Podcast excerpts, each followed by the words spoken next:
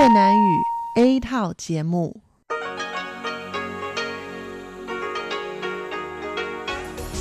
Đây là Đài Phát thanh Quốc tế Đài Loan RTI.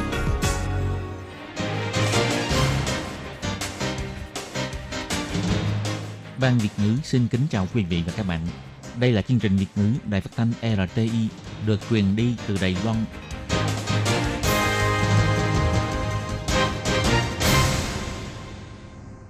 Thúy Anh xin kính chào quý vị và các bạn. Chào mừng các bạn cùng đến với chương trình phát thanh của Ban Việt ngữ, Đài phát thanh quốc tế RTI ngày hôm nay.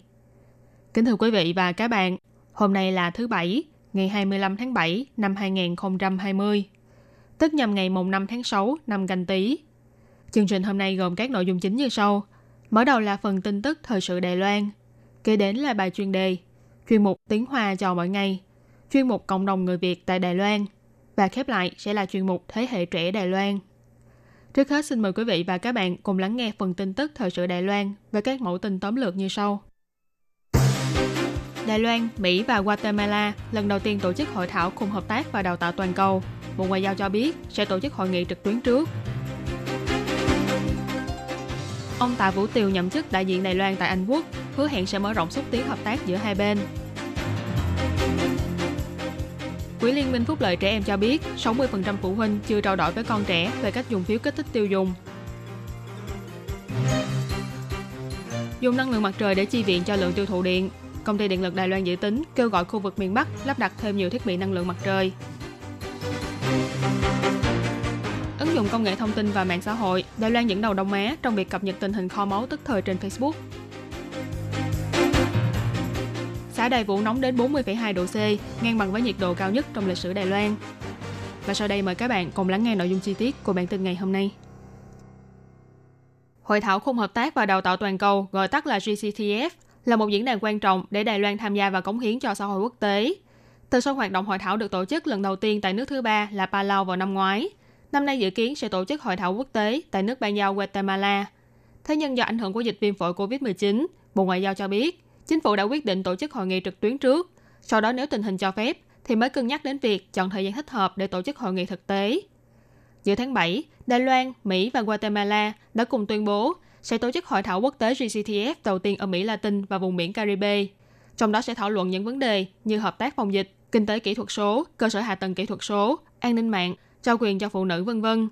Do hiện tại tình hình dịch viêm phổi COVID-19 trên toàn cầu vẫn đang diễn biến nghiêm trọng, Bộ Ngoại giao bày tỏ Hội thảo này dự kiến sẽ được tổ chức theo hình thức trực tuyến trước.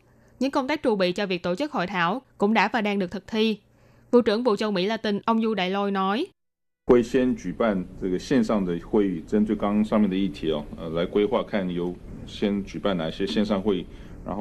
Chúng tôi sẽ tiến hành hội nghị trực tuyến trước và sẽ cân nhắc xem trong những nghị đề đã nêu trên thì nên tổ chức cái nào trước.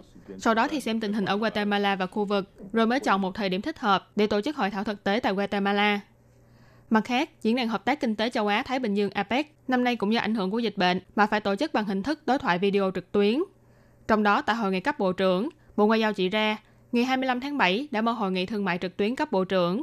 Ủy viên chính vụ của Viện Hành Chính, kiêm đại diện đàm phán của Đài Loan là ông Đặng Chấn Trung đã đại diện tham dự. Ngoài ra, nước tổ chức là Malaysia cũng dự kiến sẽ tổ chức 4 hội nghị cấp cao vào tháng 9 và tháng 10 sắp tới, bao gồm hội nghị cấp cao về y tế và kinh tế, diễn đàn phụ nữ và kinh tế, đối thoại chiến lược cấp cao về an toàn lương thực và hội nghị cấp bộ trưởng về doanh nghiệp vừa và nhỏ. Bộ Ngoại giao bày tỏ, phía Đài Loan rất vui mừng khi phía Malaysia vạch ra những chủ đề hội thảo này, bởi vì Đài Loan đã đạt được nhiều thành tích xuất sắc trong cả bốn nghị đề này và cũng có thể cống hiến những ý kiến chuyên môn của mình cho diễn đàn. Chiều tối ngày 24 tháng 7, quan chức đại diện Đài Loan tại Anh Quốc nhiệm kỳ mới là ông Tạ Vũ Tiều cùng vợ là bà Kha Sung Linh đã đến thành phố London. Ông Tạ Vũ Tiều bày tỏ, Ông sẽ tiếp tục mở rộng thêm sự giao lưu hợp tác giữa hai nước trong các mặt kinh tế thương mại, khoa học kỹ thuật, giáo dục và văn hóa v.v. xúc tiến hợp tác đa phương diện giữa Đài Loan và Anh Quốc. Ông Tạ Vũ Tiều cho biết, Đài Loan rất xem trọng sự phát triển trong mối quan hệ giữa Đài Loan và Anh Quốc. Vì thế lần này được bổ nhiệm vào chức đại diện Đài Loan, ngoài cảm thấy vinh dự, ông còn nhận thấy trách nhiệm của bản thân mình là vô cùng to lớn. Ông Tạ Vũ Tiều chỉ ra, những năm qua, dưới sự nỗ lực của người tiền nhiệm là ông Lâm Vĩnh Lạc, Quan hệ giữa hai bên trong các mặt kinh tế thương mại, khoa học kỹ thuật, giáo dục và văn hóa đều có những bước tiến nổi bật. Chính phủ và xã hội Anh Quốc vẫn luôn ủng hộ cho Đài Loan tham gia các tổ chức quốc tế như WHO, ICAO v.v. nghị sĩ Quốc hội Anh và các tiểu bang thân thiện với Đài Loan cũng luôn tích cực ủng hộ cho sự dân chủ, tự do và phồn vinh của Đài Loan, cũng như là sự phát triển trong mối quan hệ giữa Đài Loan và Anh Quốc. Ông Tạ Vũ Từ bày tỏ, tiếp tục duy trì thông thường kinh tế là công tác trọng điểm của văn phòng đại diện. Bên cạnh đó, giao lưu văn hóa và hợp tác giữa các trường đại học cũng sẽ là những lĩnh vực quan trọng nhằm xúc tiến mối quan hệ song phương trong thời gian sắp tới. Ngoài ra do ảnh hưởng của dịch viêm phổi COVID-19, giữa Đài Loan và Anh Quốc sẽ có thêm hợp tác về mặt y tế, y sinh, bao gồm nghiên cứu phát minh vaccine điều trị và kit xét nghiệm nhanh vân vân. Hy vọng sau này sẽ có thể làm sâu đậm hơn mối quan hệ hợp tác này. Về việc Hội đồng thành phố Oxford thông qua đề án kết nghĩa thành phố với Đài Loan, ông Tạ Vũ Tiều cho biết, chính quyền các địa phương của Đài Loan đều có phản hồi tích cực về vấn đề này. Ông cũng bày tỏ, sắp tới đây, dựa trên cơ sở kiên cố mà ông Lâm Vĩnh Lạc gây dựng, ông cũng sẽ tiếp tục dốc hết sức mình để xúc tiến sự hợp tác giao lưu trong nhiều phương diện giữa Đài Loan và Anh Quốc, hy vọng nhận được sự ủng hộ và hỗ trợ từ phía Anh Quốc và toàn thể kiều bào tại đây. Từ sau khi phiếu kích thích tiêu dùng giá trị tăng gấp 3 lần của chính phủ chính thức được phát hành, tất cả công dân Đài Loan, bao gồm người dưới 18 tuổi, đều có thể mua phiếu này. Thế nhưng qua thăm dò của Quỹ Liên minh Phúc lợi trẻ em cho thấy, có hơn 60% phụ huynh đã không trao đổi với con gái về cách sử dụng phiếu này. Thậm chí có 10% phụ huynh trực tiếp giữ lấy phần phiếu của con, dẫn đến mâu thuẫn trong gia đình. Chính phủ đưa ra chính sách phiếu kích thích tiêu dùng giá trị tăng gấp 3 lần, với hy vọng là có thể kích thích tiêu dùng, nhưng không ngờ lại trở thành ngồi châm cho những mâu thuẫn trong nội bộ gia đình. Vừa qua truyền thông cũng đưa tin về trường hợp một học sinh cấp 2 xảy ra tranh chấp với phụ huynh của mình chỉ vì phiếu kích thích tiêu dùng này. Tuy nhiên đây cũng không phải là trường hợp đặc biệt. Quỹ Liên minh Phúc lợi trẻ em vừa qua đã là một cuộc điều tra thăm dò với đối tượng mục tiêu là học sinh cấp 2 và 3 tại Đài Loan. Trong báo cáo kết quả điều tra được công bố vào ngày 25 tháng 7 cho thấy, đại đa số phụ huynh gồm 63,4% đã không thảo luận và trao đổi trước với con mình về cách sử dụng phiếu kích thích tiêu dùng. Thậm chí có 8,3% học sinh cho biết phụ huynh đã trực tiếp giữ hết phần phiếu của mình 13,3% phụ huynh giữ một phần phiếu của con. Chỉ có 12,3% học sinh bày tỏ rằng bản thân mình được phép tự giữ lấy toàn bộ. Quỹ Liên minh Phúc lợi trẻ em bày tỏ, điều tra cho thấy rất nhiều phụ huynh đều không trao đổi với con mình về cách sử dụng phiếu kích thích tiêu dùng này, thậm chí là trực tiếp giữ lấy phiếu của con. Đối với những đứa trẻ đã có quan niệm về tiền bạc và đã bước vào tuổi thanh thiếu niên mà nói, thì việc này rất có thể trở thành ngòi châm cho sự mâu thuẫn và xung đột giữa phụ huynh và con cái. Ngoài ra, từ điều tra này cũng phát hiện có 85% thanh thiếu niên thực ra là đã có suy nghĩ riêng của mình về việc sử dụng phiếu tiêu dùng này như thế nào. Trong đó có 45,4% người muốn mua nhu yếu phẩm thường ngày, 13,9% người muốn dùng cho mục đích giải trí. Quỹ Liên minh Phúc lợi trẻ em chỉ ra, việc này cho thấy thực ra phụ huynh có thể trao đổi với con mình về những vấn đề này. Ví dụ như cùng thảo luận về quan niệm tiêu tiền, quy hoạch và quản lý tài chính vân vân. Đây cũng sẽ là một cơ hội tốt để giáo dục con trẻ. Đơn vị này cũng cho biết thêm, từ quan điểm quyền lợi trẻ em mà nói, Điều 13 trong Công ước quyền lợi trẻ em có ghi rõ, trẻ em phải có quyền được tự do bày tỏ ý kiến của mình. Vì thế người lớn nên cân nhắc đến độ tuổi và mức độ trưởng thành của con để lắng nghe và tiếp nhận ý kiến của con cái. Quỹ Liên minh Phúc lợi trẻ em kiến nghị, việc sử dụng phiếu kích thích tiêu dùng có thể chia làm hai hướng để sử dụng, bao gồm mua sắm và cả nhà cùng sử dụng. Trước tiên về phần mua sắm, phụ huynh có thể dựa theo tình hình kinh tế của gia đình, độ tuổi và năng lực hành vi của con để cùng quyết định con có thể giữ lại bao nhiêu tiền để tự tiêu xài. Ví dụ như có thể mua sắm những gì, những gì không thích hợp để mua, hoặc là có thể dẫn dắt góp ý cho con nên mua dụng cụ học tập gì cho năm mới. Như vậy đồng thời cũng giúp cho con tập luyện cách tự lên kế hoạch chi tiêu cho mình. Ngoài ra cả gia đình cũng có thể cùng thảo luận về một phương án chung, vận dụng khoản tiền có được để thực hiện một chuyến du lịch gia đình hoặc vui chơi thư giãn. Làm như vậy không chỉ là cơ hội tôn trọng và thỏa mãn nhu cầu vật chất của con, quá trình cùng thảo luận lên kế hoạch cho chuyến đi và dùng khoản tiền chung để vui chơi thư giãn cũng sẽ làm tăng sự thân thiết trong mối quan hệ gia đình. Thời tiết tháng 7 nắng nóng oi bức, lượng tiêu thụ điện tại Đài Loan không ngừng tăng cao. Thế nhưng do có thời gian chiếu sáng đầy đủ, điện năng từ năng lượng mặt trời cũng đã đóng vai trò cung ứng điện vô cùng quan trọng ở giai đoạn sử dụng điện cao điểm trong thời gian vừa qua. Công ty điện lực Đài Loan chỉ ra, thiết bị điện năng lượng mặt trời chủ yếu tập trung lắp đặt ở khu vực miền Trung và Nam Bộ. Nhằm cân bằng lượng cung ứng điện, dự kiến sẽ thực hiện phương án khích lệ lắp đặt thiết bị điện năng lượng mặt trời tại khu vực miền Bắc Đài Loan. Những năm gần đây, việc ứng dụng và lắp đặt thiết bị điện năng lượng mặt trời trở nên ngày càng phổ biến, Cộng thêm Đài Loan có thời tiết nóng bức và thời gian chiếu sáng đầy đủ. Vào ngày 23 tháng 7 vừa qua, khi lượng điện tiêu thụ đạt đến mức cao nhất, lượng cung ứng điện từ năng lượng mặt trời đạt đến 24 triệu 650 nghìn kW, chiếm gần 6%. Nếu so sánh với ngày sử dụng năng lượng điện cao nhất của năm ngoái, khi lượng cung ứng điện từ năng lượng mặt trời chỉ có 1,8 triệu kW, ta có thể thấy được vai trò ngày một quan trọng của điện năng lượng mặt trời trong việc cung ứng điện năng tại Đài Loan. Những năm gần đây, việc khai thác điện năng lượng mặt trời dần chuyển hướng sang quy mô tư nhân nhỏ lẻ, còn công ty điện lực Đài Loan thì chủ yếu khai thác năng lượng ở những mặt bằng rộng lớn. Cuối tháng 8 năm nay, hai bãi khai thác điện năng lượng mặt trời của công ty điện lực Đài Loan tại Đài Nam sẽ kết hợp lại với nhau. Đây sẽ là nhà máy điện năng lượng mặt trời quy mô lớn nhất toàn Đài Loan. Dự kiến trong tương lai, mỗi năm sẽ tạo ra 200 triệu kWh mỗi năm, đủ cung ứng cho 550.000 hộ dân tại Đài Loan. Trưởng phòng năng lượng tái sinh của công ty điện lực Đài Loan, ông Thái Anh Thánh nói, trước đây chiến lược phát triển năng lượng mặt trời của công ty này đa phần đều đi theo hướng trực tiếp thuê hoặc mua đất để xây bãi năng lượng mặt trời. Thế nhưng trong tương lai, có thể sẽ có nhiều đổi mới hơn về mặt lắp đặt và trang thiết bị. Ngoài phương án hợp tác kết hợp giữa ngư nghiệp và khai thác năng lượng, còn dự tính sẽ đặt buồng điều khiển điện của bãi khai thác năng lượng quy mô lớn làm điểm trung tâm, rồi tìm kiếm những bãi đất nhỏ lẻ ở xung quanh để lắp đặt bảng năng lượng mặt trời, mở rộng quy mô khai thác điện từ năng lượng mặt trời. Ông Thái Anh Thánh cũng đề cập, hiện tại những nơi khai thác điện năng lượng mặt trời của Đài Loan chủ yếu tập trung ở khu vực Trung và Nam Bộ. Đây là những nơi có thời gian chiếu sáng tương đối dài hơn.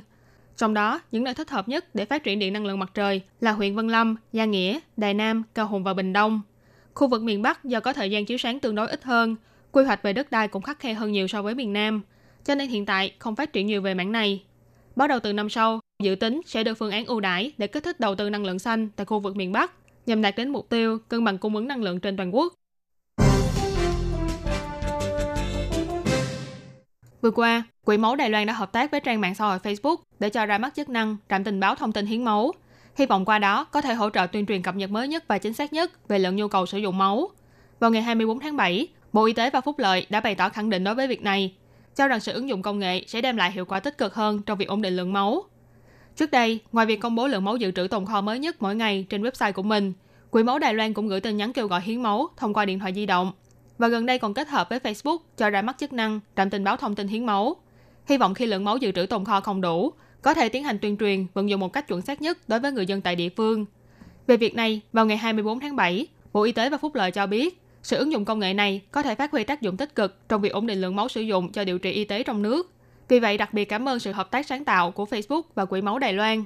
Bộ Y tế và Phúc Lợi cho biết, trạm tình báo thông tin hiến máu đi vào hoạt động từ ngày 24 tháng 7. Vào thời điểm này, Quỹ máu Đài Loan chính là tổ chức đầu tiên tại Đông Á ứng dụng chức năng trạm tình báo thông tin hiến máu trên Facebook. Ngoài ra, Bộ Y tế và Phúc lợi cũng nhắc nhở, dịch COVID-19 vẫn đang phát triển mạnh tại nhiều nước trên thế giới. Để đảm bảo an toàn cho việc truyền máu, Quỹ máu Đài Loan công bố, từ ngày 19 tháng 3 năm nay, tất cả những ai từng ra nước ngoài trong vòng 28 ngày sau khi về nước tạm thời không được hiến máu. Ngoài ra, người bị nhiễm COVID-19 và đã điều trị khỏi bệnh, cũng như người từng tiếp xúc mật thiết với các ca bệnh, tạm thời cũng không được hiến máu trong vòng 28 ngày. Những ngày gần đây, thời tiết khá là oi bức, nhiệt độ mỗi ngày liên tục tăng cao. Hôm qua trạm quan trắc tại khu vực thành phố Đài Bắc cho biết, thành phố này đạt đến 39,7 độ C. Hôm nay con số ghi nhận được tại xã Đài Vũ, huyện Đài Đông đã lên đến 40,2 độ C, ngang bằng với nhiệt độ cao nhất ghi nhận được trong lịch sử khí tượng của Đài Loan. Cục khí tượng Trung ương bày tỏ, xã Đài Vũ, huyện Đài Đông xuất hiện nhiệt độ cao, chủ yếu là do Đài Loan nằm ở khu vực ấm trong vùng biên của phong thời tiết. Cộng thêm ảnh hưởng của địa hình, khiến cho khu vực này cũng thường xuyên có gió phơn, thế nên mới xuất hiện con số nhiệt độ kỷ lục này. Căn cứ theo số liệu quan sát được của Cục Khí tượng Trung ương cho thấy, nhiệt độ cao nhất từng ghi nhận được tại Đài Loan là 40,2 độ C, xảy ra vào năm 2004 tại huyện Đài Đông. Xếp ở vị trí thứ hai là 39,9 độ C, xảy ra vào cùng năm 2004 ở thành phố Đài Trung. Xếp thứ ba là 39,7 độ C vào năm 1988 ở huyện Đài Đông và 39,7 độ C vào ngày 24 tháng 7 vừa qua tại Đài Bắc. Các bạn thân mến, vừa rồi là bản tin tức thời sự Đài Loan ngày hôm nay do Thúy Anh biên tập và thực hiện. Cảm ơn sự chú ý lắng nghe của quý vị và các bạn. Thân ái chào tạm biệt và hẹn gặp lại.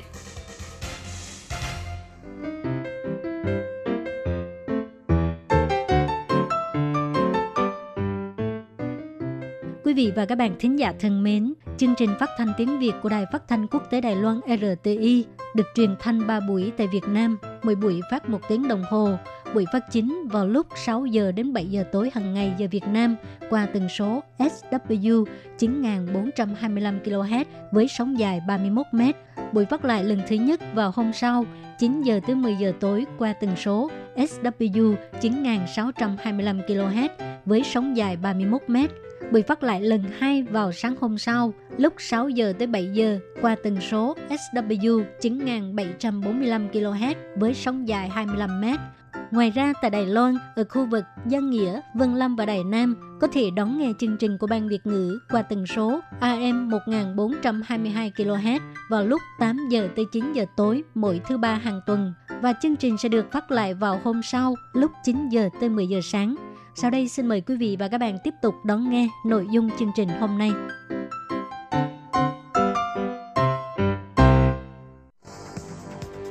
Đây là đài phát thanh quốc tế Đài Loan RTI, truyền thanh từ Đài Loan. Mời các bạn theo dõi bài chuyên đề hôm nay.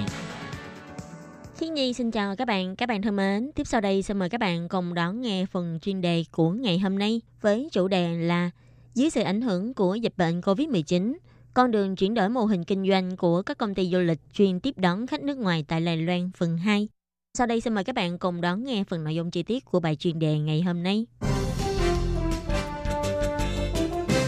Năm 2020, do sự ảnh hưởng của dịch COVID-19 khiến nhiều nước bị đóng cửa, ảnh hưởng mạnh mẽ đến việc kinh doanh của các công ty du lịch. Điều này đã khiến cho một số doanh nghiệp phải chọn lựa con đường chuyển đổi mô hình kinh doanh, phát triển thị trường kinh doanh trong nước. Gần đây, do ảnh hưởng của dịch viêm phổi COVID-19, công ty du lịch Shinyaito hàng năm vốn dĩ sẽ tiếp đón 3 đến 4 triệu du khách Nhật Bản đến, cũng chịu sự ảnh hưởng trầm trọng bởi dịch. Về việc làm sao để công ty du lịch đã có hơn 50 tuổi đời này với hơn 80 nhân viên cùng hơn 100 hướng dẫn viên có thể đứng trụ lại trong thời kỳ dịch viêm phổi COVID-19 như hiện nay. Tổng giám đốc của công ty bà Trương Nhã Tú nói, cách làm tốt nhất chính là lựa chọn mở rộng thị trường, kinh doanh du lịch trong nước với một góc độ khác, một hình thức khác. Bà Trương Nhã Tú chỉ ra, doanh nghiệp này cũng không có ý định thử chuyển đổi mô hình kinh doanh, chỉ là họ đang đợi các nước khác mở cửa lại, hy vọng có thể quay trở về với thị trường khách du lịch Nhật Bản mà họ vẫn quen thuộc. Nhưng trước tình hình dịch bệnh như bây giờ, chỉ có thể biến nguy cơ thành cơ hội, áp dụng mô hình giới thiệu văn hóa lịch sử Đài Loan với khách du lịch Nhật Bản trước đây vào du lịch trong nước, để người dân trong nước cũng có thể được tìm hiểu Đài Loan qua góc nhìn mới. Bà Trương Nhã Tú nói, vì tôi thấy trong một số gói tour du lịch trong nước, văn hóa và lịch sử của Đài Loan chưa được giới thiệu sâu sắc. Cho nên bản thân tôi thấy Lai Loan thực sự là hòn đảo ngọc. Dù hôm nay khách hàng là người Nhật Bản hay người dân trong nước, tôi thấy chúng ta vẫn cần phải đi sâu vào tìm hiểu, để mình có thể hiểu hơn về Lai Loan. Đối với tôi mà nói, tôi thấy đây là một cơ hội. Tuy là nguy cơ, nhưng chúng ta có thể biến nó để thành cơ hội. Bà Trương Nhã Tú cũng nhấn mạnh, có gói tour dành cho thị trường trong nước do Sinato đưa ra, chủ yếu là đến những nơi mà người trẻ tuổi muốn đến để check-in. Bà nói, như cao nguyên 48 năm ngoái mới được mở cửa, tôi thật sự rất tiến cử chỗ này. Đây là một nơi rất đẹp.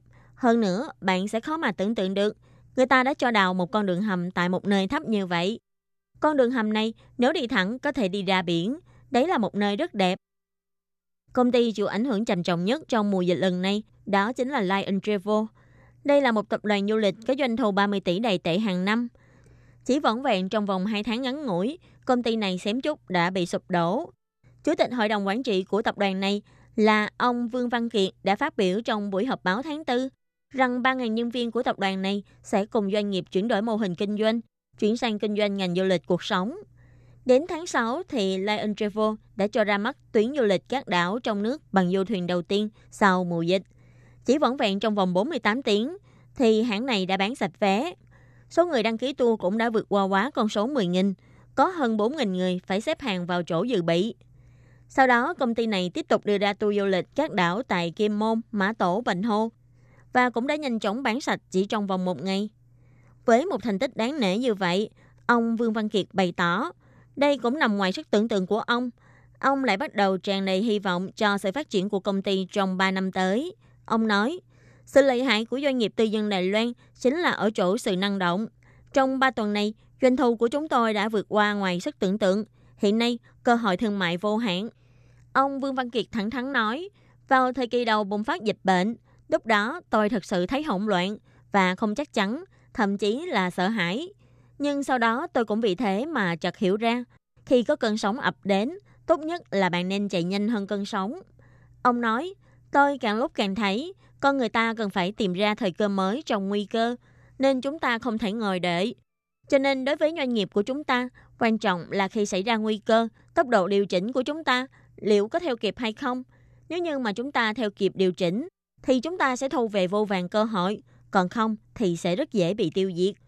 Ông Vương Văn Kiệt chỉ ra, trong nửa năm qua, ông và các đồng nghiệp đã chạy khắp Đài Loan để tìm hiểu về vẻ đẹp của Đài Loan, đồng thời cũng tích cực chuẩn bị để khi du lịch quốc tế đông khách lại, sẽ dốc sức thu hút khách đến Đài Loan, quảng bá vẻ đẹp của Đài Loan.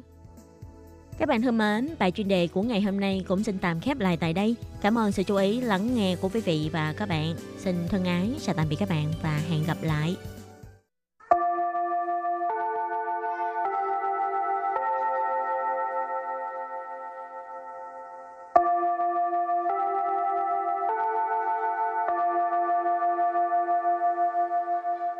Xin mời quý vị và các bạn đến với chuyên mục Tiếng Hoa cho mỗi ngày do Lệ Phương và Thúy Anh cùng thực hiện.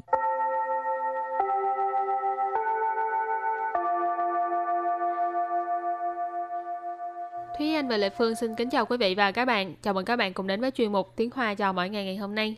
Bài học trước mình học về những cái từ miêu tả ngoại hình như là thấp nè, cao nè, mập nè, ốm nè ha. Ừ. Cũng ờ, cũng khá nhiều đó nhưng hôm nay mình sẽ tiếp tục học về những câu ờ, miêu tả ngoại hình của người khác. Thì ờ, các bạn chú ý là những cái câu này ha để mà chúng ta có thể áp dụng trong đời sống hàng ngày để mà miêu tả đối phương hoặc là để mà viết văn vân vân. Thì câu đầu tiên đó là câu 我的妈妈留着一头乌黑亮丽的长发。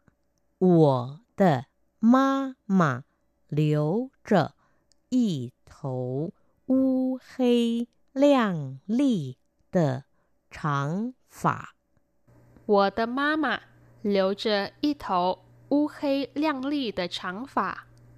我的妈妈留着一头乌黑亮丽的长发。Câu này có nghĩa là mẹ của tôi có một mái tóc đen bóng mượt.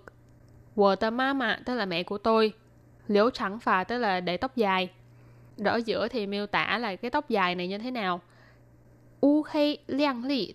U hay nghĩa là đen. Liang li thì là ờ, sáng rồi đẹp. Cho nên u hay liang li chúng ta cũng có thể nói là ờ, đen bóng mượt. Thổ thì ở đây nó đóng vai trò là lượng từ, nghĩa là cái đầu, một máy đầu, một máy tóc dài. 我妈妈留着一头乌黑亮丽的长发。Mẹ của tôi có một mái tóc dài đen bóng mượt. Rồi câu thứ hai, 她有一双水汪汪的大眼睛。她有一双水汪汪的 大眼睛。 Tha有一双水汪汪的大眼睛. Câu này có nghĩa là cô ấy có một đôi mắt long lanh. Y xoan什么眼睛 ha, tức là một đôi mắt như thế nào đó.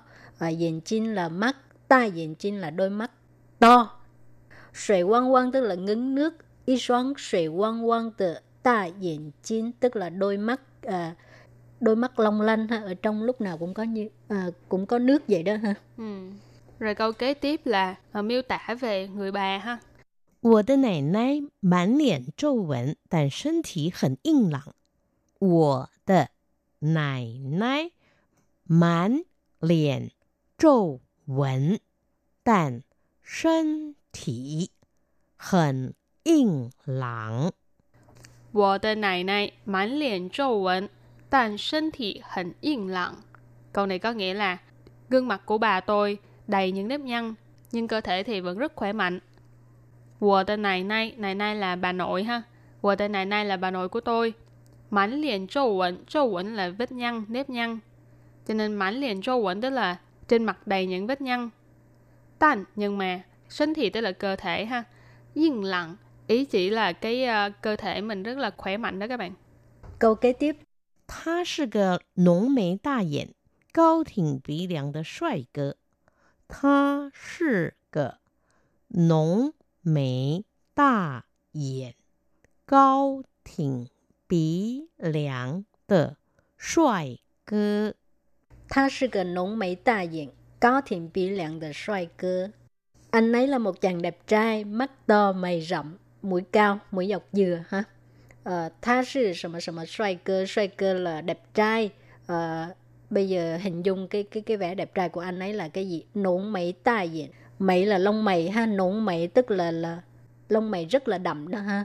Ta diện là mắt to. Nổn mày ta diện tức là mắt to, mày rậm. Cao thiện bị lạng. Bị lạng là sống mũi. Cao thiện bị lạng tức là hình dung mũi rất là cao đó ha. Rồi câu kế tiếp đó là câu 他肤色白皙，五官清秀。他肤色白皙，五官清秀。他肤色白皙，五官清秀。他肤色白皙，五官清秀. Ờ, đây là một cô gái ờ, có thể nói là khá là đẹp ha, một cái hình tượng rất là tiêu biểu trong lòng các chàng trai về những cô gái ờ, da trắng, xinh đẹp. Phu sơ là làn da, bãi xí tức là trắng ha, cho nên phu sơ bãi xí ý chỉ là cái làn da trắng cái kiểu là trắng mà sáng á các bạn. Cho nên tha phu sơ bãi xí nghĩa là làn da cô ấy trắng sáng. Ủ quan là ngũ quan nhưng mà thường là chúng ta sẽ nói là à, gương mặt. Chiến sô theo hán việt chúng ta gọi là thanh tú tức là ý chỉ là cái gương mặt hoặc là cái ngoại hình trông rất là nho nhã nhã nhặn cho nên ủ quan chiến sô ý chỉ là cô gái này có cái gương mặt nhìn rất là nho nhã nhã nhặn thanh tú một kiểu gương mặt rất là xinh đẹp rồi câu kế tiếp 他年纪轻轻就已满头白发。他年纪轻轻就已满头白发。他年纪轻轻就已满头白发。满头白发. Câu này có nghĩa là anh ấy tuổi trẻ nhưng mà tóc bạc đầy đầu. Niên chi chín chín tức là tuổi còn trẻ ha. Ý màn thấu bái phà, màn thấu là cả đầu luôn ha, còn bái phà là tóc bạc. Màn thấu bái phà tức là tóc bạc đầy đầu. Rồi câu kế tiếp đó là câu 他有一口洁白整齐的牙齿，真让人羡慕。他有一口洁白 整齐的牙齿，真让人羡慕。他有一口洁白整齐的牙齿，真让人羡慕。他有一口洁白整齐的牙齿，真让人羡慕. Câu này có nghĩa là cô ấy có một hàm răng trắng và đều, thật là khiến cho người ta ngưỡng mộ. Tha ở đây mà dịch là cô ấy ha. Dụ là có, y khẩu, khẩu là cái lượng từ ý chỉ là cái uh, uh, khuôn miệng, cái hàm răng.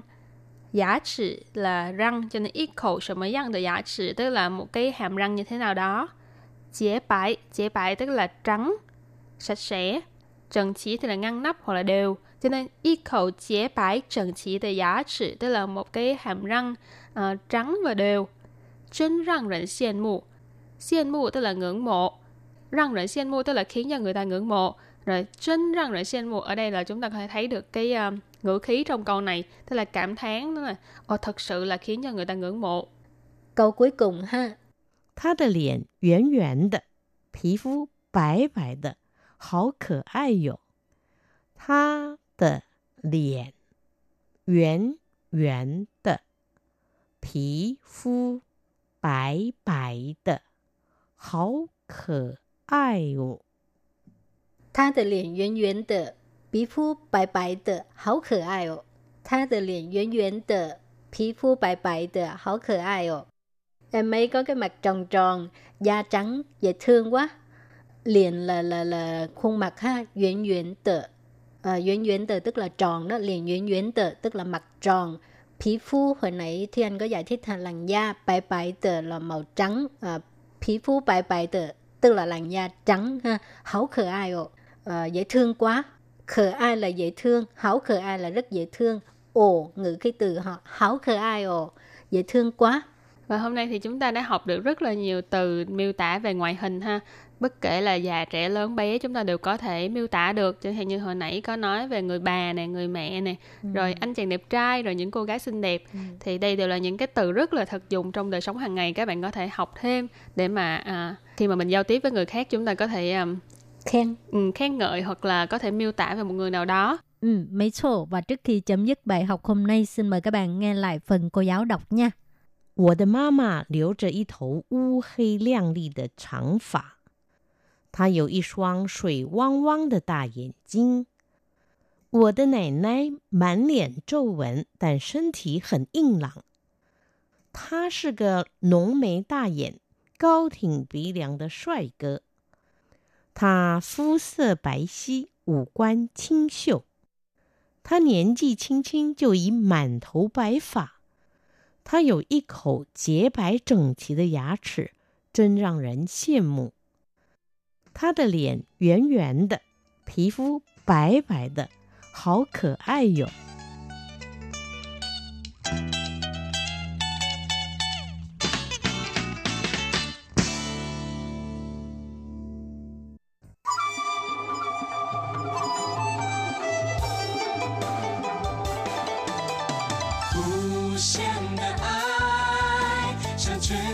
界传开永恒的关怀，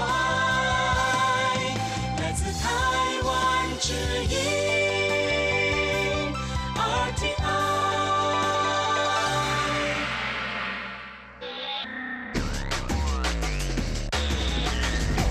Quý vị đang đón nghe chương trình Việt ngữ tại RTI truyền thanh từ Đài Loan.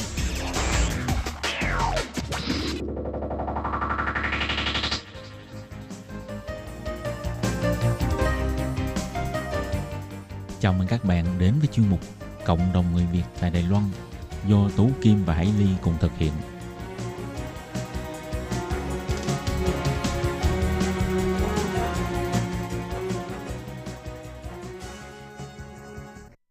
Hello, tất Kim Hải Ly xin chào các bạn. Hoan nghênh các bạn đã đến với chuyên mục Cộng đồng người Việt ngày hôm nay của chúng tôi. Và vào tuần trước chúng ta đang ờ, trò chuyện với em Cao Kỳ Anh, ờ, con của một tân di dân à, vừa mới sang Đài Loan được khoảng 2 năm. Ờ, à, tôi Kỳ Mãi đi xin mời các bạn tiếp tục theo dõi à, cuộc trò chuyện của chúng tôi với Kỳ Anh để Kỳ Anh chia sẻ cái quá trình à, xin vào học đại học ở Đài Loan như thế nào với sự hỗ trợ của cô giáo Trần Trân cũng là một di dân mới người Việt ở Đài Loan. Ừ, thì uh, mời uh, Kỳ Anh và cô Trân Trân quay trở lại với chương trình và uh, cho hỏi hai cô trò là trong cái quá trình mà xin vào học uh, trường Đại học Khoa học Kỹ thuật uh, Long Hoa thì là Kỳ Anh đã làm cái hồ sơ thủ tục như thế nào? ở Đài Loan nếu mà muốn uh, uh, xét tuyển vào đại học ấy thì người ta sẽ tùy thuộc là uh, các em là học uh, trung học phổ thông hay là trung học hướng nghiệp. Nếu mà trung học phổ thông thì sẽ phải có cái điểm tốt nghiệp trung học phổ thông gọi là xuế sở 学社呃不用知 còn Tức nếu là- mà là cả- gọi là trung học chuyên nghiệp thì sẽ là thống sửa có nghĩa là phải có cái ờ, điểm ờ, tốt nghiệp trung học phổ thông hoặc trung học hướng nghiệp của Đài Loan Ừ. vậy thì cái trường hợp ừ, của Kỳ Anh là à, Kỳ Anh học ờ, tốt nghiệp cấp 3 ở Việt Nam thì khi người ta xét để cho Kỳ Anh có thể vào học đại học của cái trường mà hiện nay Kỳ Anh đang học là trường Đại học Khoa học Kỹ thuật à, Long Hoa Long? Hoa trường đại học thì thì họ có xem cái ờ, học bạ của Kỳ Anh là ví dụ như điểm số phải từ bao nhiêu trở lên hay là có cái điều kiện gì không? Cái việc mà học ờ, ba cái tín chỉ của ba cái môn thể dục này tiếng Anh và ờ, quốc ngữ ờ, cái giai đoạn đầu ấy thì nó có ờ, giúp ích để cho xét cái hồ sơ để cho Kỳ Anh có thể học đại học của trường này không hay là như thế nào? có à, thì thông thường bây giờ bên ờ, đại học Long Hoa thì sẽ à, nếu mà là xét tuyển vào đại học thì sẽ các bạn các bạn nếu mà các bạn sinh viên nước ngoài hoặc là những các bạn đã lớn lên từ Việt Nam ờ, lớn lên từ Việt Nam có bằng tốt nghiệp cấp 3 và các bạn phải là à, dịch sang tiếng Trung và có đóng dấu của Bộ Ngoại giao và các bạn phải có cả cái học bạ cái quá trình cấp 3 thì những cái bảng điểm nó sẽ nộp vào phần bên nhà trường bên Đài Loan. Thì về cái phần à, xét điểm thì chắc là sẽ có xét điểm nhưng mà lúc đó chân không có hỏi rõ về là sẽ ờ, lấy xét điểm bao nhiêu. Nhưng mà thầy học bạ của của cái anh thì cũng là trung bình trở lên.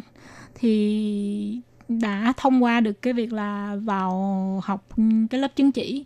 Và cái cái cái việc mà lợi của học chứng chỉ như thế nào thì như, nếu mà các bạn mà đi ờ, từ Việt Nam các bạn đi thẳng vào khoa ngoại ngữ thì là bên trường sẽ xét danh số của của của bên sinh viên Đài Loan bao nhiêu khi còn dư bao nhiêu thì mới được bạn Ờ, các bạn cái hạn ngạch cái hạn ngạch- số lượng gọi À. là số lượng chỉ tiêu chuyển Chỉ- tuyển sinh ấy chỉ tiêu đúng tuyển là sinh. chỉ tiêu tuyển tuyển sinh bao nhiêu thì các bạn mới còn dư lại thì các bạn mới được tuyển vào cái trường này nhưng mà nếu mà các bạn vào cái lớp tín chỉ lớp tín chỉ thì cái, Thì cái, mình sẽ được ưu tiên vào đúng năm đúng sau. đúng là Ờ, mình sẽ sao? được vào năm sau là mình tuyển thẳng vô Ừ, đó ừ.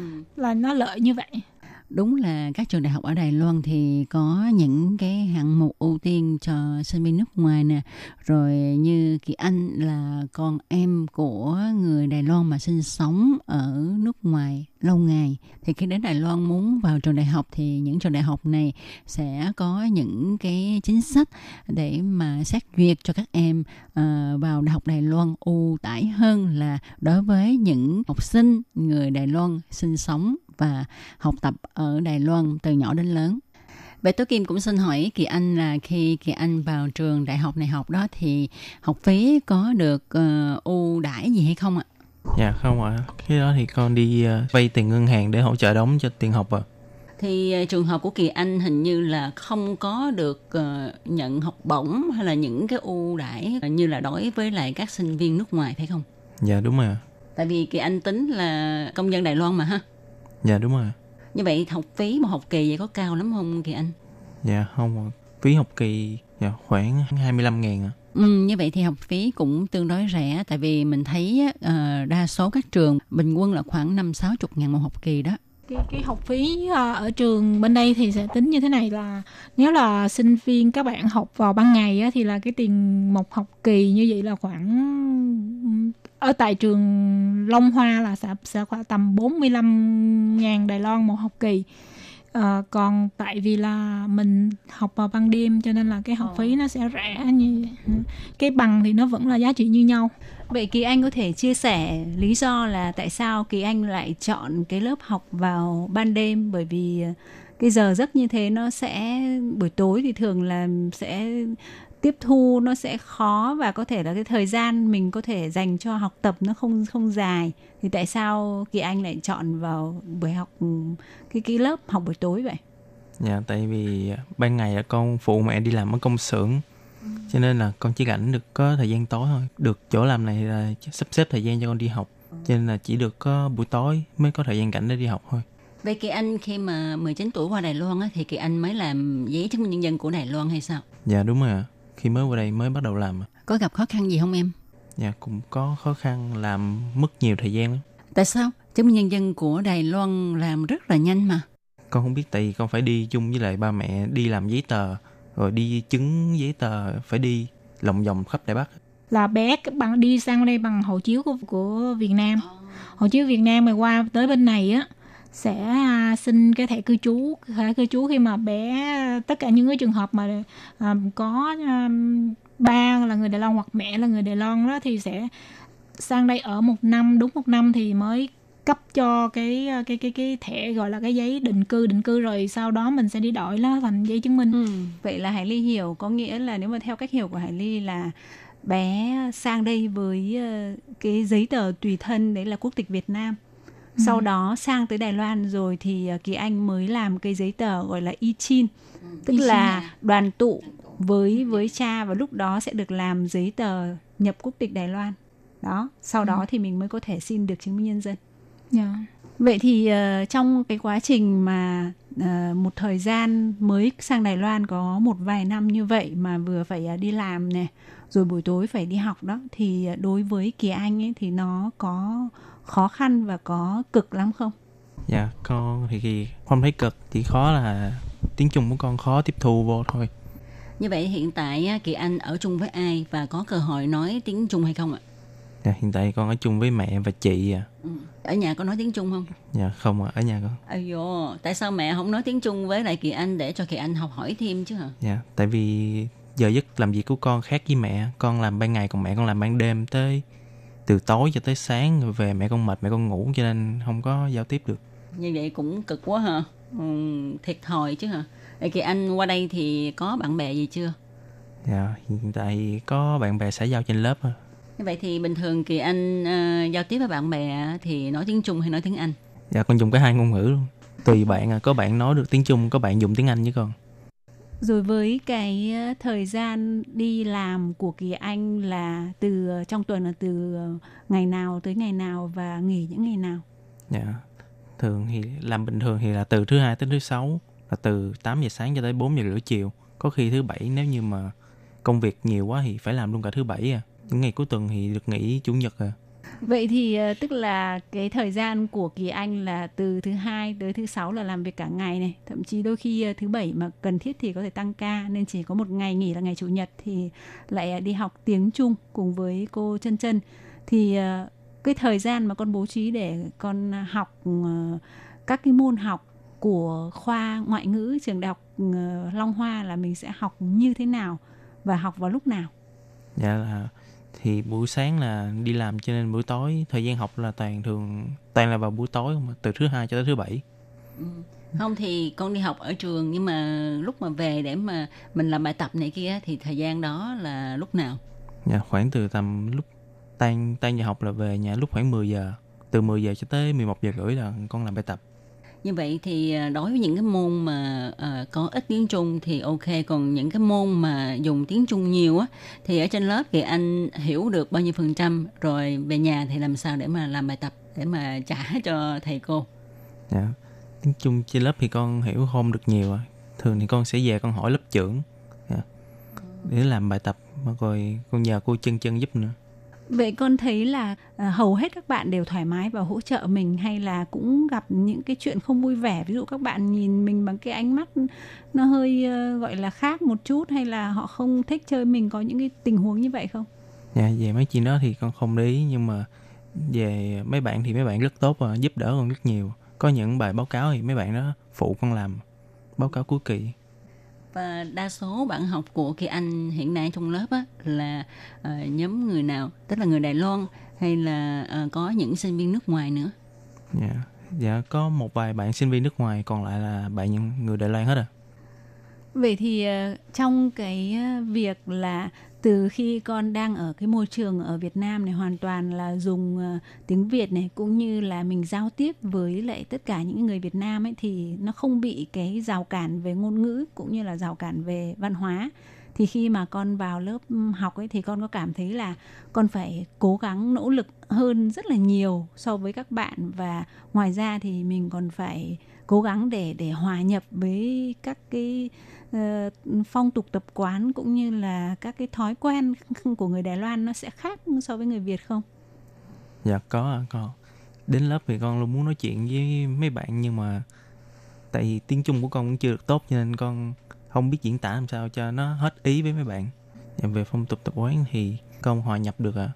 Tại vì nó cũng tương tự như ở Việt Nam thôi. Không? Dạ đúng rồi và mấy bạn của kỳ anh thì tố kim tin chắc rằng thì nó cũng giống như là người việt mình vậy mà dạ. ừ.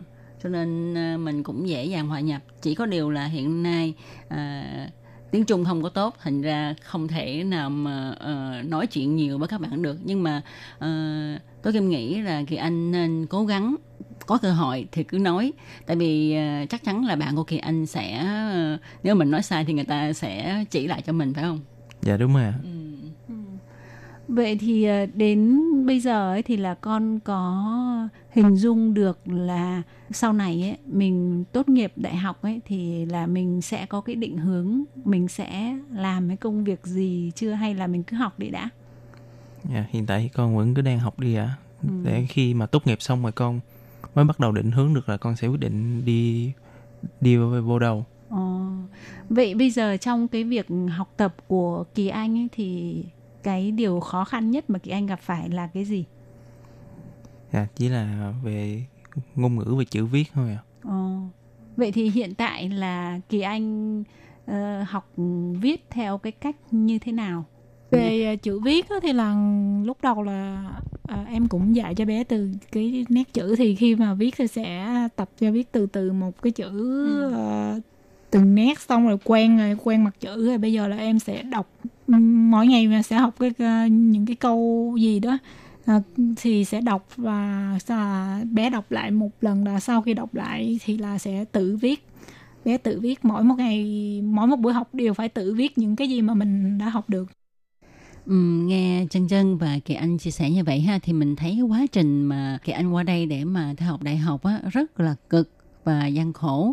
Chẳng những vậy mà kỳ anh còn phải đi làm. Ban ngày thì đi làm và ban đêm thì đi học. Cho nên chúng ta biết được là kỳ anh phải cố gắng hết sức như thế nào mới có thể là theo kịp với bạn bè. Ừ, thì khi mà đã ở trong cái hoàn cảnh như kỳ anh và các bạn có cái hoàn cảnh tương tự thì ờ, chúng ta bắt buộc phải cố gắng có ừ. thể thời gian đầu thì sẽ hơi khó khăn vất vả một chút nhưng mà ở Đài Loan thì có rất là nhiều các cái nguồn hỗ trợ từ phía chính phủ hay là những người mà rất là có cái tâm huyết nhiệt huyết như là cô chân chẳng hạn ừ. Ừ. và để biết được là đối với những cái đối tượng như em Cao Kỳ Anh ha khi mà qua Đài Loan á thì sẽ nhận được những cái hỗ trợ như thế nào và à, làm thế nào để mà tìm kiếm những cái sự giúp đỡ để các em có thể nhanh chóng hòa nhập vào cuộc sống của Đài Loan. Thì tôi Kim Hải Ly xin mời các bạn tiếp tục đón nghe chương mục của chúng tôi vào tuần sau cũng trong giờ này. Và chương mục hôm nay sẽ được tạm dừng nơi đây. Tôi Kim Hải Ly cảm ơn các bạn đã theo dõi. Bye bye. Bye bye.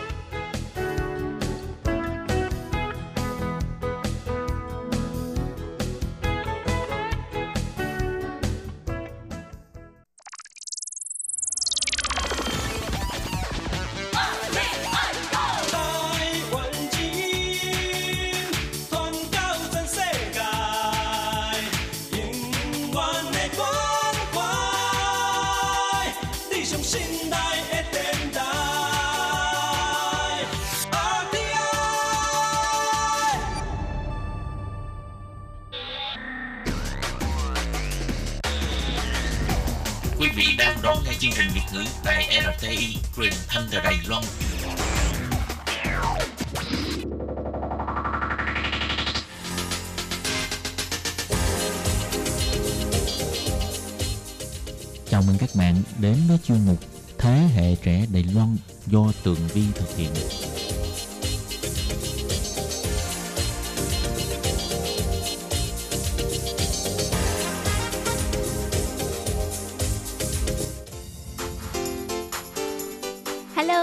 xin chào quý vị và các bạn. Chào mừng trở lại với chuyên mục Thế hệ trẻ Đài Loan vào thứ bảy hàng tuần. Ngày hôm nay thì à, Tường Vi muốn chia sẻ với các bạn một xu hướng mà nghe có vẻ rất là kỳ lạ ở trên YouTube. Đây là xu hướng ăn thật là nhiều, thật là nhiều đồ ăn và những người YouTuber này á được mệnh danh là những người có cái bao tử khổng lồ, tào quê quặng. Và cái xu hướng này tên tiếng Anh là mukbang, được hiểu như là một ngày ăn không giới hạn và vì sao mà những cái video này lại có thể thu hút người xem đến như vậy? Vậy thì chúng ta hãy cùng đi tìm hiểu nha. Let's go! Thưa các bạn, từ khi mà có YouTube á, thì ờ, ngoài những video ca hát nè, diễn kịch nè, hay là những uh, vlog nè, rồi uh, giới thiệu về cách ừ, ăn mặc nè, uh, cuộc sống đời thường nè, hay là về du lịch văn hóa vân vân, thì các bạn có để ý là còn có những cái YouTuber người ta chuyên môn giới thiệu về đồ ăn. Và những cái clip mà giới thiệu về đồ ăn á, thì uh, có lượt theo dõi rất là đông đảo rồi à, từ đó hình thành thêm một cái à, xu hướng nữa, gọi là xu hướng à, ăn ngập mặt đó là theo cách nghĩ của tường vi, nhưng mà nó có một cái từ dùng chuyên môn gọi là mất băng.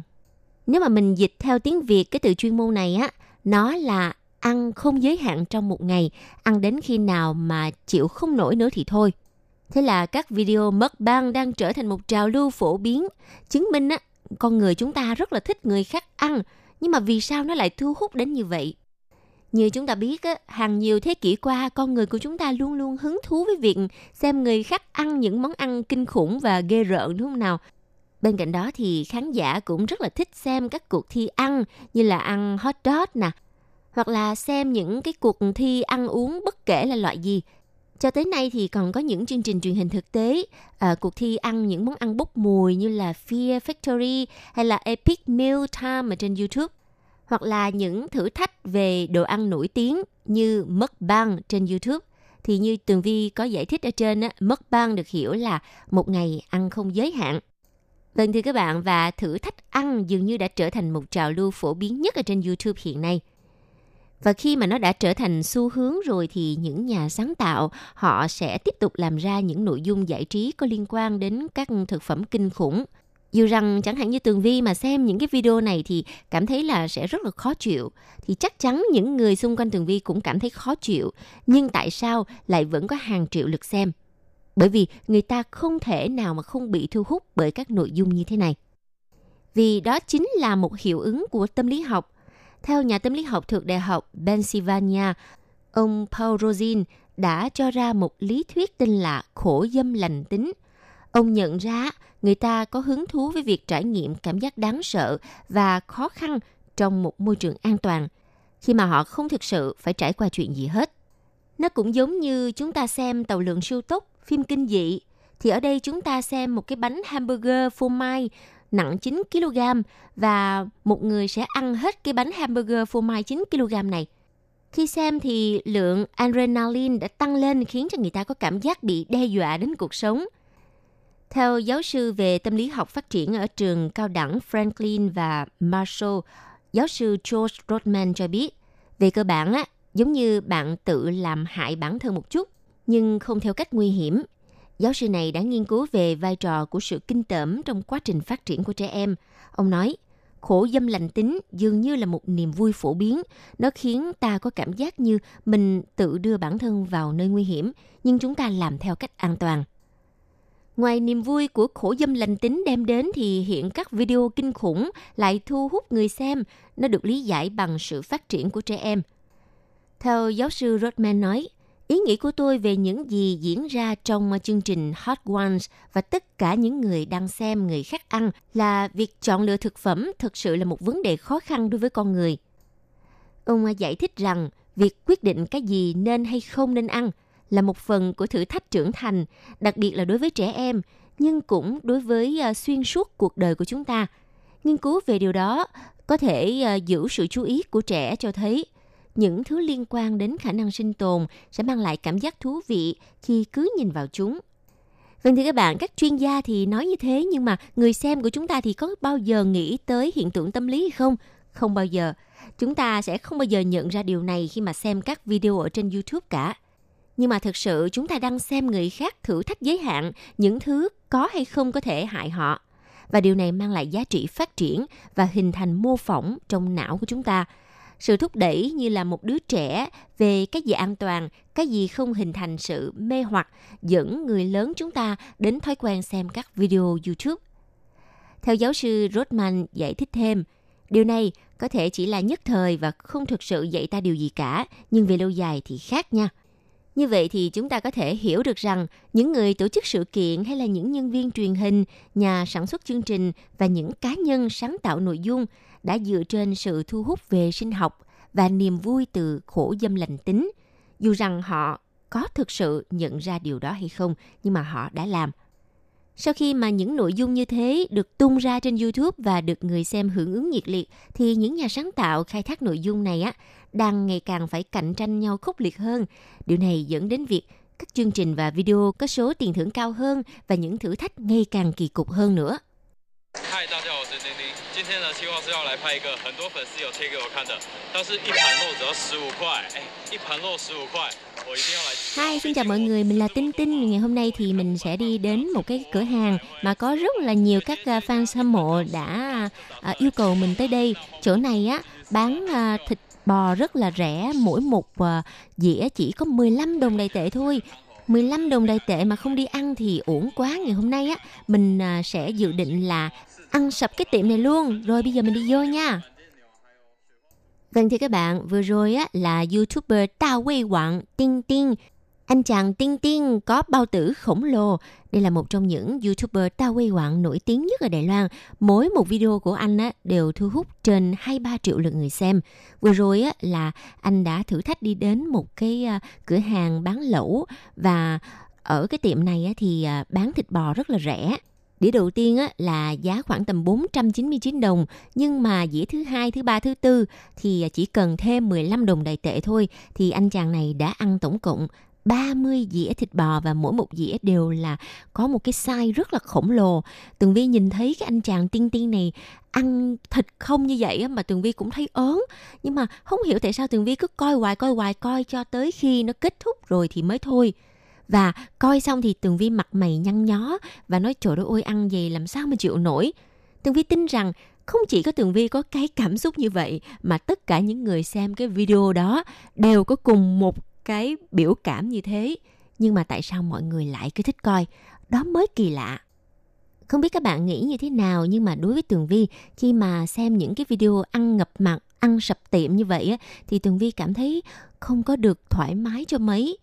Các bạn biết không lượng thực phẩm được tạo ra và tiêu thụ vì lượt xem trên youtube được xem như là hoang phí nhất và điều này cũng có thể dẫn đến khả năng người ta bóc lột và gây nguy hiểm cho chính bản thân họ chỉ để kiếm tiền ở trên YouTube qua những cái video này.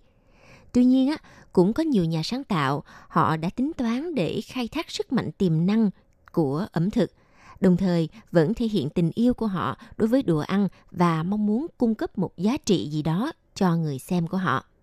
Và đây cũng có thể là một cách để người ta quan tâm đến thực phẩm theo phương diện sâu sắc hơn. Chúng ta có thể kể tới uh, chương trình Hot Ones. Chương trình này thì sẽ mời những diễn viên nổi tiếng Hollywood uh, khi mà họ ra mắt phim mới thì họ phải ăn uh, thử thách món ăn uh, cánh gà cay. Thực ra thì sự nổi tiếng của Hot Ones không đơn giản chỉ từ thử thách ăn cánh gà cay thôi đâu. Đó còn là một nơi để người nổi tiếng ăn thức ăn cay và cho chúng ta cơ hội thấy được những người tưởng như không thể chạm tới được ở trong vị thế khổ sở và điều này hóa ra lại vui, tạo ra rất là nhiều giá trị cho việc quảng bá ở Hollywood. Vì vậy, Hot Ones gần như trở thành một phần trong chiến dịch truyền thông của các ngôi sao. Còn chương trình Food Fear cũng tương tự như vậy. Tuy nhiên, á, theo chủ của chương trình Food Fear trên YouTube, đầu bếp Joe Scherer cho rằng Họ cố gắng đưa vào những thực phẩm mà người phương Tây cho là kinh khủng, sự khác biệt về bối cảnh và văn hóa đã tạo nên điểm nhấn. Ông Scherer cho biết, tôi nhận ra có rất nhiều thực phẩm người khác cho là kinh khủng, nhưng tôi lại thích chúng. Như là gan, thận, não, những thứ kiểu như vậy. Ý tưởng bắt đầu bằng việc tôi nói với ai đó rằng tôi sẽ nấu cho bạn một bữa ngon từ những gì bạn cho là không thể ăn. Và ý tưởng của đầu bếp Scherer có một số ý nghĩa sinh học rất là thú vị. Ngoài giá trị sinh tồn sẵn có ha, nó còn hàm chứa các yếu tố xã hội nữa. Như nhà tâm lý học Rodman cũng giải thích rằng việc có các phản ứng thái quá với đồ ăn có thể là cách mà các nhóm tách biệt với nhau. Cách chúng ta cảm thấy kinh khủng về đồ ăn sẽ khiến chúng ta thuộc về nhóm nào đó và phản ứng này lại không thể làm giả được. Cho nên rất là thật và thu hút người xem. Thưa các bạn, công việc này á nó cũng dẫn đến một số kết quả thú vị nha. Ví dụ trong một tập không quá nổi tiếng của chương trình Food Fear, đầu bếp Scherer đã nấu rất nhiều biến bò, đó là bộ phận sinh dục của con bò và cho vào pizza pesto. Thì chef của Stirrer là Lin Neal là một nhà sáng tạo YouTuber, đồng thời cũng là người thử đồ ăn kinh khủng, gọi nó là món pizza dở nhất ông từng ăn. Và lượt phản hồi của người xem thì vô cùng thích thú về điều này. Tuy vậy, ông Stirrer vẫn khuyến khích các khách mời của ông hãy thử thức ăn với một tâm lý mở và thoải mái khi mà họ ăn. Ông à, Stirrer nói, tôi nghĩ đó chính là vẻ đẹp của thực phẩm.